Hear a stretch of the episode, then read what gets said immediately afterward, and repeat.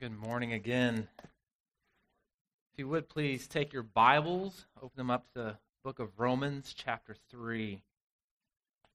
Romans, chapter 3. Today we're going to be in the first nine verses of, of Romans 3. Uh, I, am not sure about you, but uh, I get frustrated probably too easily. Um, and probably what frustrates me more than most things is when I feel like I'm doing something right and it doesn't work out for me. I think, for example, uh, my garbage disposal underneath my sink. Yeah, I try to be, you know, good husband, you know, provide for the family, do things myself instead of hiring people to do them. So I thought, how, how hard can it be to install this, this garbage disposal? So I, I go to Lowe's, I pick it up, I take it home. I don't even take it all out. I, I pull out the instructions first. I'm, I'm not ashamed. I'll read the instructions. I pull out the instructions. I read them. I understand them. And then I start trying to attach this garbage disposal. And for some reason, I just cannot get this thing to slide on and to connect. And for I don't know how long, probably probably if I called someone who knew what they were doing, they could do it in like two seconds. In fact, that's what happened. But, but for the life of me, I could not get it to fix and to attach onto the bottom of the sink. And, and I was so angry. I was so angry and I was so frustrated because there's a part of me that says if I follow the instructions, this shouldn't be hard. And from garbage disposals to putting my kids' toys together when they get something for their birthday or Christmas, it drives me nuts when I follow the instructions. I feel like that ought to guarantee me a little bit of ease in these projects. Our passage today, I think we are going to see the frustration of a people who felt like they followed the instructions, that they did everything right. They did everything they were supposed to do. But at the end of the day, they were told not enough and it's not going to work out for you the way you think it is. I almost feel a little embarrassed even comparing that to my garbage disposal or my kids' like Playmobil castle thing I'm trying to construct for them. Because this is about an entire people group, about the Jews, the chosen people of God, called out by God to be his witness to the world, and their thoughts in chapter 2 of Romans of if I can just obey God, if I can just follow his law and follow his commands, I will be accepted by him. But when we look at Romans chapter 2, especially in the last five verses of Romans chapter 2, Paul tells us that true religion, that true faith, is not merely about obeying the law on the outside, but true religion and true faith is about an inward heart transformation that takes place within us. And once that heart transformation takes place, it's at that time that we have the outward effort of conformity to the law of God. The Jews that Paul was writing to in the book of Romans thought they could just try to conform their outward body to God's law and that God would accept them because of it. As a result, Jesus looked at many of them and he described them as whitewashed tombs. You look so good on the outside. You seem to be obeying all the laws of God, but inwardly in your heart, it's rotten and decaying. There's a favorite quote I have. I'm not even sure who said it first. I always say Tim Keller because I liked Tim Keller and I heard him say it first, but I think he stole it from someone else. There's no new ideas out there. But it's this quote right here Religion or false religion says, I obey, therefore I'm accepted. Whereas the gospel says, I'm accepted, therefore I obey. Paul told these people, the Jews, that they got the cart before the horse, that they tried to conform their outward actions while neglecting a heart transformation of faith in Christ. And I think the church today oftentimes has that same trouble. We like to be religious. We like to have that outward appearance of holiness, and we strive for that. But oftentimes, we have the outward appearance of holiness without the heart transformation of trust and faith in Christ. So, what Paul does in Romans chapter 3, in the first nine verses, is he is speaking to religious people. He is speaking to the Jews specifically. And I think we can make a connection to the religious church today. And he is anticipating the questions that they might have. We're going to say, Paul, for thousands of years, we've been following God. And now you're saying we've missed the boat. I've got some questions for you. So Paul is answering and anticipating the questions that they're going to ask and answering them. So this is the format of our sermon this morning. What we're going to do is we're going to pull out four of the questions that the Jews were asking Paul. We're going to find a truth from Scripture about that question, and then we're going to apply it to our lives. So, question, truth, application. That's kind of our, our format this morning. So, if you will, please take your Bibles. If you're using the Bibles underneath the benches, or on page 940. Romans chapter 3, verses 1 through 9. Then what advantage has the Jew? Or what is the value of circumcision? Much in every way. To begin with, the Jews were entrusted with the oracles of God. What if some were unfaithful? Does their faithlessness nullify the faithfulness of God? By no means. Let God be true, though everyone were a liar, as it is written, that you may be justified in your words and prevail when you are judged. But if our unrighteousness serves to show the righteousness of God, what shall we say? That God is unrighteous to inflict wrath on us? I speak in a human way. By no means. For then how could God judge the world? But if through my lie God's truth abounds to his glory, why am I still being condemned as a sinner? And why not do evil that good may come? as some people slanderously charge us with, saying, Their condemnation is just. What then? Are we Jews any better off? No, not at all. For we have already charged that all, both Jews and Greeks, are under sin. This is the word of the Lord. Thanks be to God. Let's pray. Heavenly Father, I, I feel. Um, inadequate for this text and the twists and turns that it makes. So, Father, we, as always, are counting on your Holy Spirit to make sense of this for us, to speak to our hearts, to guide us in truth, to guide us in righteousness. And Father, we pray this in Jesus' name. Amen. the first question that Paul asks is in verses 1 and 2. He says, What advantage has the Jew? Or is what is the value of circumcision? Much in every way. To begin with, the Jews were entrusted with the oracles of God. The Jews were God's covenant people. It was a special family that God called out of all the families of the earth and said, You are my people. God sent them prophets, He gave them kings, He gave them the word of God.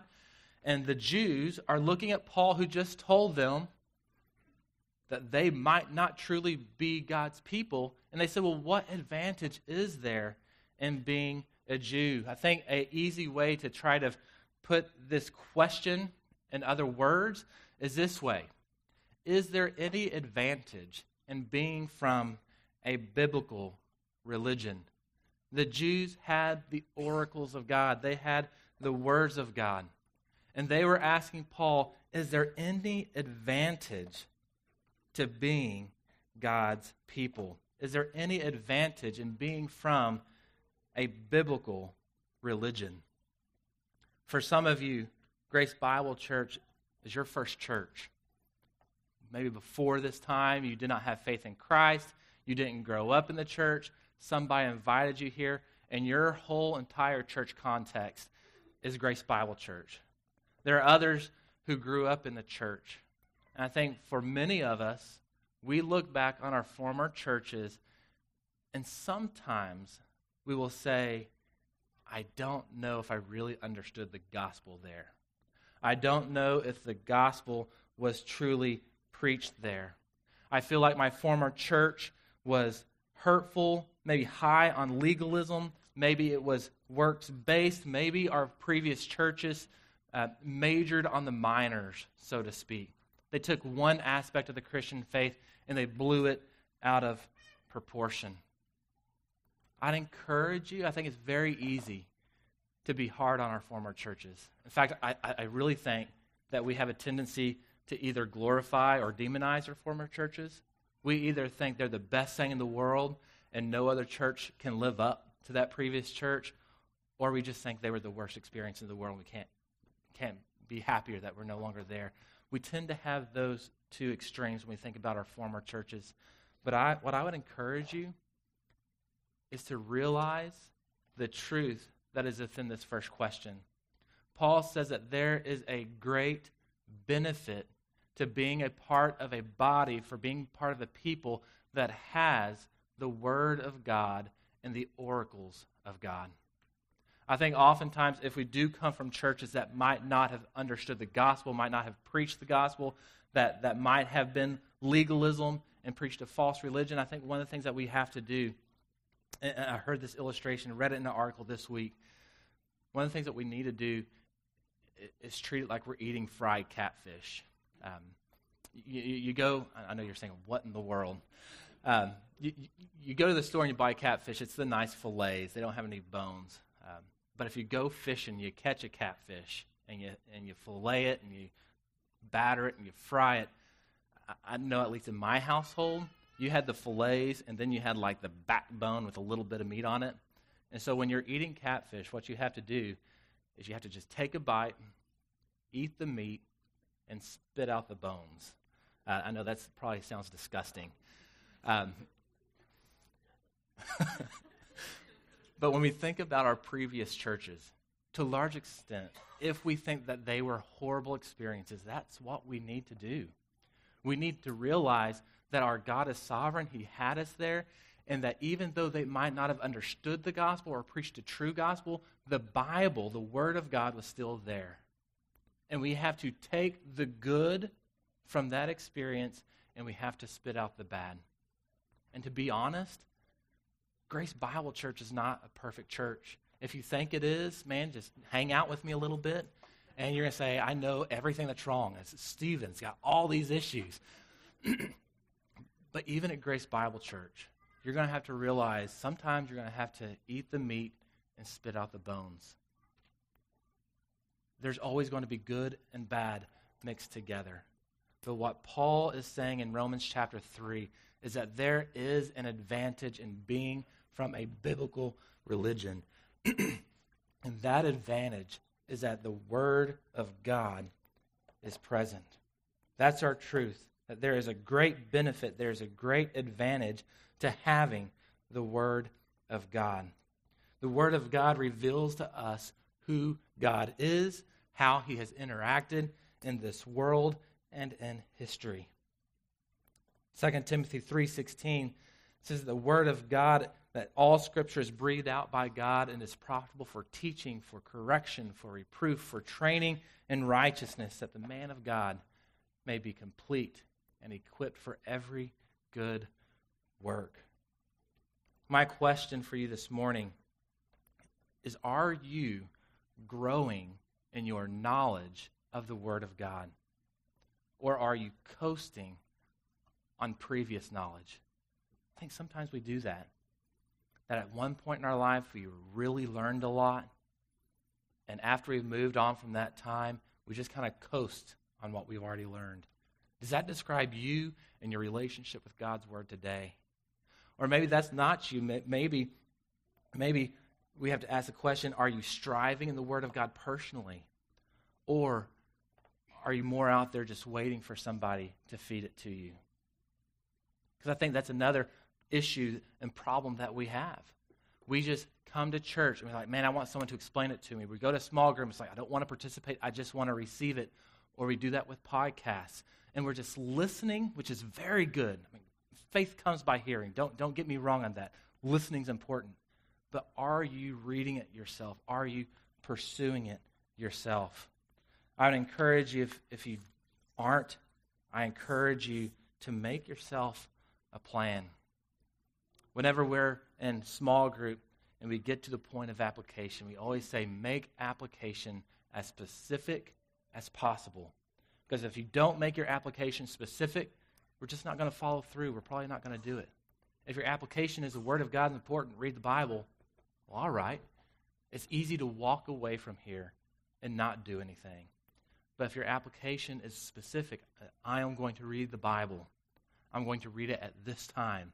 I'm going to use the Bible reading plan, this one here. And I know I typically use a Bible reading plan um, because I like to check boxes.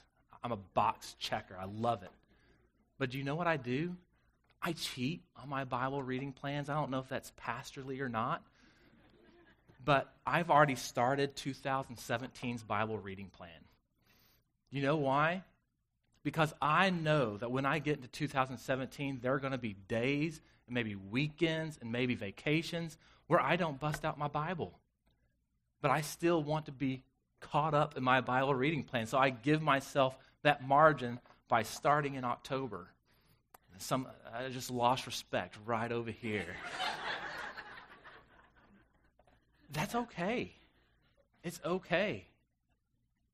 But as long as you have a plan, not only do I start early, I also start in the prophets because I want to start in an area where I know I typically lose steam in reading the Bible. So I'm like, man, I'm going to start with the prophets, forge through that, and then I'm going to go to the narratives that, that excites me and that, that gives me imagination. But one of the things that we need to do when we approach the Bible is make sure that we have a plan. Is there advantage in being from a biblical religion? Yes, there is. The advantage is, is that you are around the Word of God. And God uses the Word to transform you into the likeness of His Son. Our second question is found in verses 3 through 4. Paul writes, What if some were unfaithful? Does their faithlessness nullify the faithfulness of God? By no means let God be true, though everyone were a liar, as it is written, that you may be justified in your words and prevail when you are judged. The Jews looked at Paul and said, Listen, you just said that we are not necessarily in a true faith, that, that our outward efforts aren't enough. And you're saying that we need this gospel, this Jesus. But if you look around, Paul, most Jews aren't coming to Christ. Most of us aren't putting their faith in Christ. So, is our unfaithfulness to believe the gospel, does it point to unfaithfulness in God? But Paul realized a truth. He realized that God's people haven't always and will not always live up to God's standard. And he says in verse 4, he says, Let God be true, though everyone were a liar. He's saying, even if none of us came to faith in God, God is still true and God is still right. God's people are not always going to live up to God's standard. And the truth for this question for us this morning is that we should not find fault with God for the failures of God's people. We should not find fault with God for the failures of God's people. I think this is still one of the many uh, excuses that we hear today, or, or many of the tripwires that we have today of people coming to church and people coming to faith in Christ, is they look at the church and they're saying, there's just so many people there that aren't living the faith, that aren't faithful to God. And what Paul is reminding us in this passage today is that we cannot blame God and find fault with God for the failures of God's people. In chapter 2 of Romans, we see the failure of God's people, and he lists it out in chapter 2, verse 17. If you look on the, on the column to the left that we just read, 217, But if you call yourself a Jew and rely on the law and boast in God and know his will and approve what is excellent because you are instructed from the law, and continues on, but did you see what he said there? He said, if you rely on the law and boast in God. What, what was the failures of God's people? They relied on the law for their acceptance with God the Father, and they were proud in it. Not only were they proud, but when you look at verse 21, he says, Then you teach others and you do not teach yourself. While you preach against stealing, do you steal? And you who say that you must not commit adultery, do you commit adultery? What he is saying is that the way that the world blasphemes God is because of two things. It's because we rely on our own performance and not on God's transformation of our hearts. We rely on this outward perfection and we're prideful and boastful about it and then we end up being hypocrites. We have this practice of claiming to have these moral standards and beliefs which our own behavior does not conform to. Haven't you ever heard someone say that? There's just so many hypocrites at church. What makes a person a hypocrite at church is if they are proud and if they are boastful and relying on their own works. Matthew Henry said that pride is the root of all hypocrisy. And I would add to that that self righteousness or performance is the foundation of pride. That we go out there and we think that our performance is good and righteous and that we are obedient to God and it's through our own efforts and not through the Spirit's transformation. And because of our self righteousness, we become proud.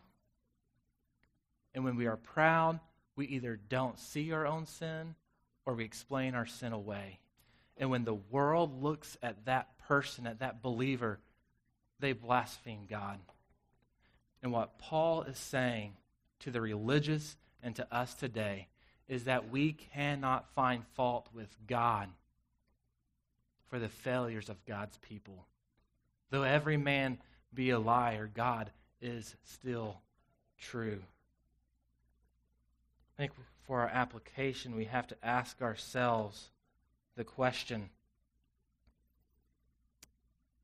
Am I living a life that causes people to blaspheme God? Am I living the type of life full of pride and full of arrogance in my own achievements, in my own self righteousness, that causes people to look at us and say, I don't want to be a part of that? what we need to do is we need to repent of self righteousness. And we need to strive for what the Bible calls humility. How do we get humility? I think one of the keys to obtaining humility and having humility is looking at the cross of Christ and we realize that any good in us is not based off of our own works, but any good in us is based off of the work of Christ. I'm not a football fan. I, I could care less about sports. I know like, I got to check my man card. But last, it might be because I, I didn't play football in high school growing up. Um, and when I went to Baylor, like they were giving away tickets and Happy Meals because they were so bad. Uh, so I, I just don't care about football. But last night I got to watch a game between Tennessee and Texas A&M, and I just, all right, uh, and it was amazing. It was one of those games that even though I don't care about football, I, I was into it. I, I, was, not going to the dinner table. I, I got to find out what happens. I want to know. And if you, if you didn't if you didn't see the game, good for you. Uh, but, but if you did, you know what happened. That A&M was ahead on the whole game. They were doing really well. Very end of the game, Tennessee came back up and they tied the game with like 40 seconds left in the game. Tennessee ties the game. A&M gets the ball and with 40 seconds goes all the way across the field and gets within easy field goal range. And so you can imagine this, this poor kicker who stands up 100,000 people cheering, waiting for him to kick this field goal and to win the game with eight seconds left. I mean, you're going to be a hero, right? I mean, who's not going to love you? And so he gets up there and just completely shanks it. I mean, completely missed the field goal. So the game ends, it's tied. A&M ends up winning because during the second overtime, someone runs it in to the end zone. The game is saved. When that kicker, man, if, if they had lost, I think I would have just moved. Like I, I would have like dropped out of school and like moved to Tennessee where people liked me. But can you imagine when this guy goes to class on Monday morning? Do you think this kicker is going to walk in with pride? Like, look what we did. Aren't we awesome? Or is he going to walk in with pride or, or, or with humility and say, I am so thankful for my team because my team saved the games, won it, and also saved me as well. There's going to be a humility there because he realizes he didn't earn it. He didn't win it, but it was given to him. Whenever we look at the cross of Christ, we have to realize we did not earn our salvation. We don't deserve our salvation, but Christ went before us and won it for us. And he brings it to us and he says, Here is some righteousness for you to wear. Here is salvation for you.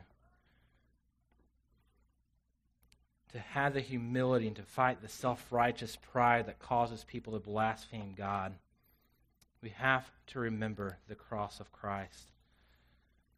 I think it might have been Rich Mullins who said that we need to remember that we are merely beggars showing other beggars where the food is.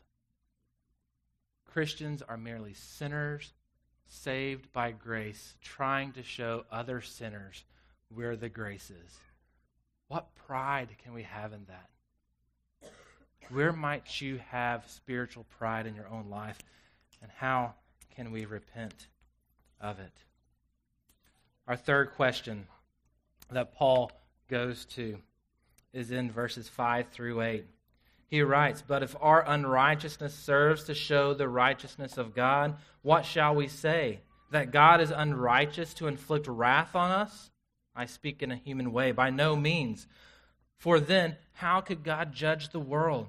But if through my lie God's truth abounds to this glory, why am I still being condemned as a sinner? And why not do evil that good may come?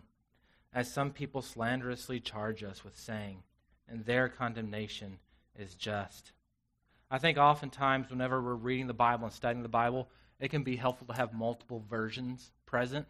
So when I read this passage this week, I thought, what in the world is, is Paul saying? Uh, it, what really helped me was looking up on my shelf. I keep another version of the Bible. I keep the New Living Translation up there. So if the ESV utterly confuses you and seems archaic, New Living Translation is a good version.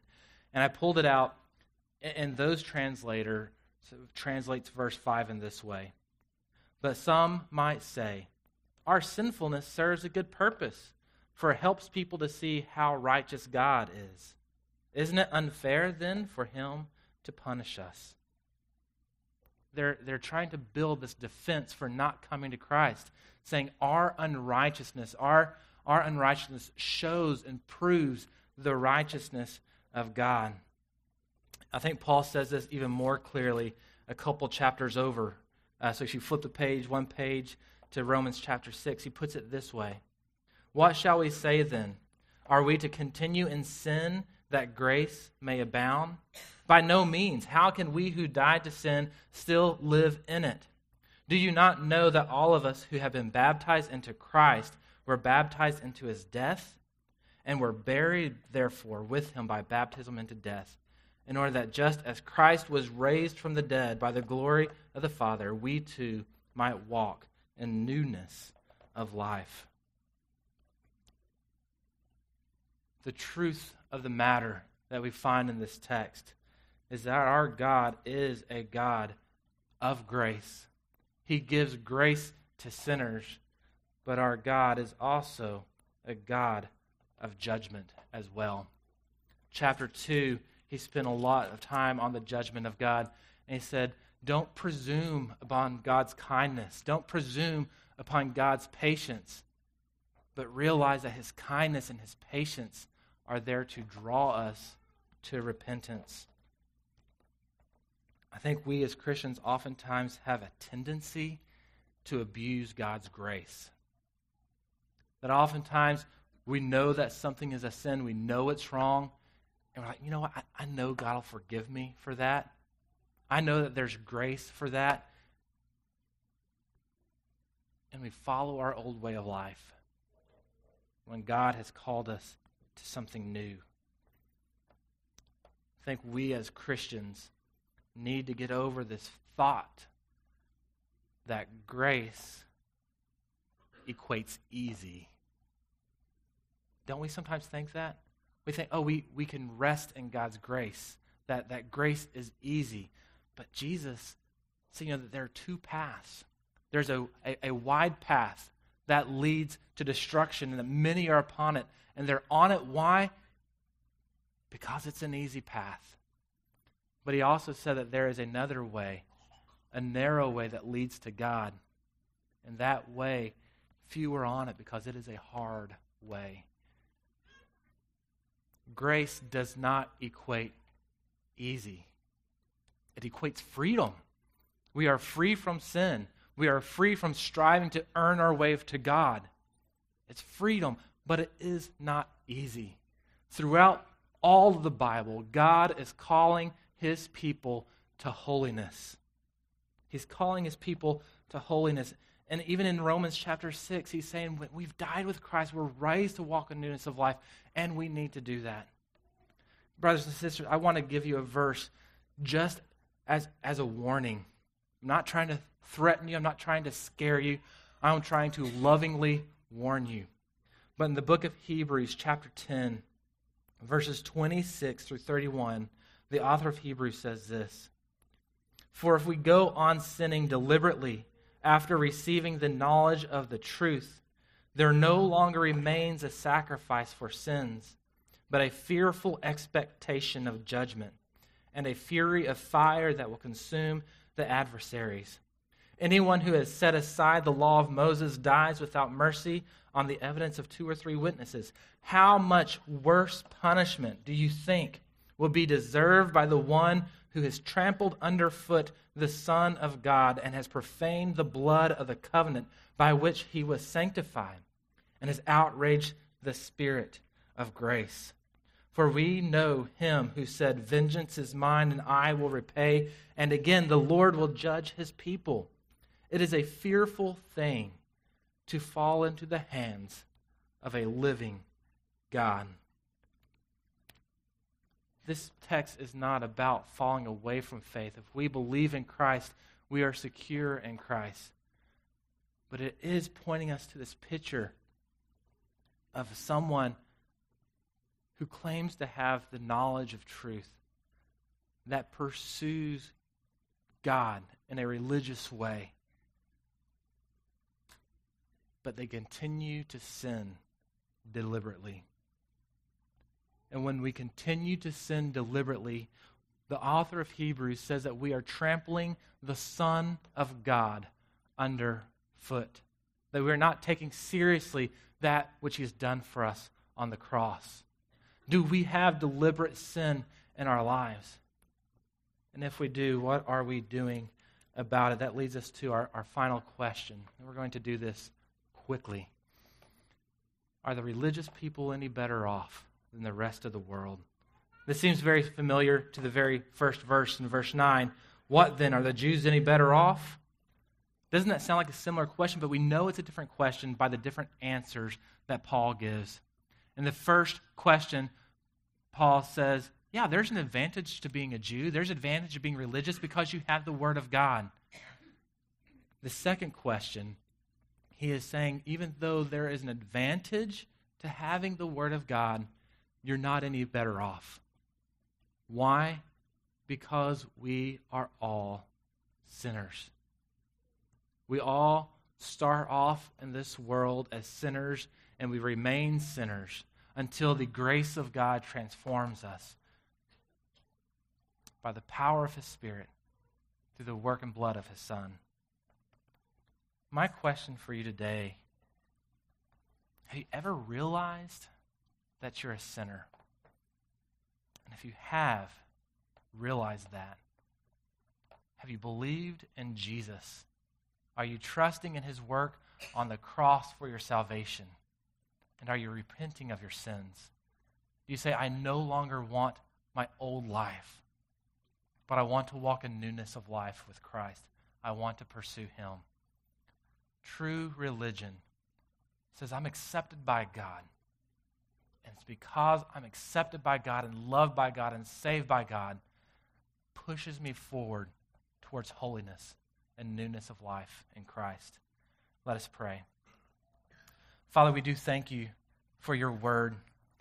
And we declare there is an advantage to having it because it tells us the story of your beloved Son.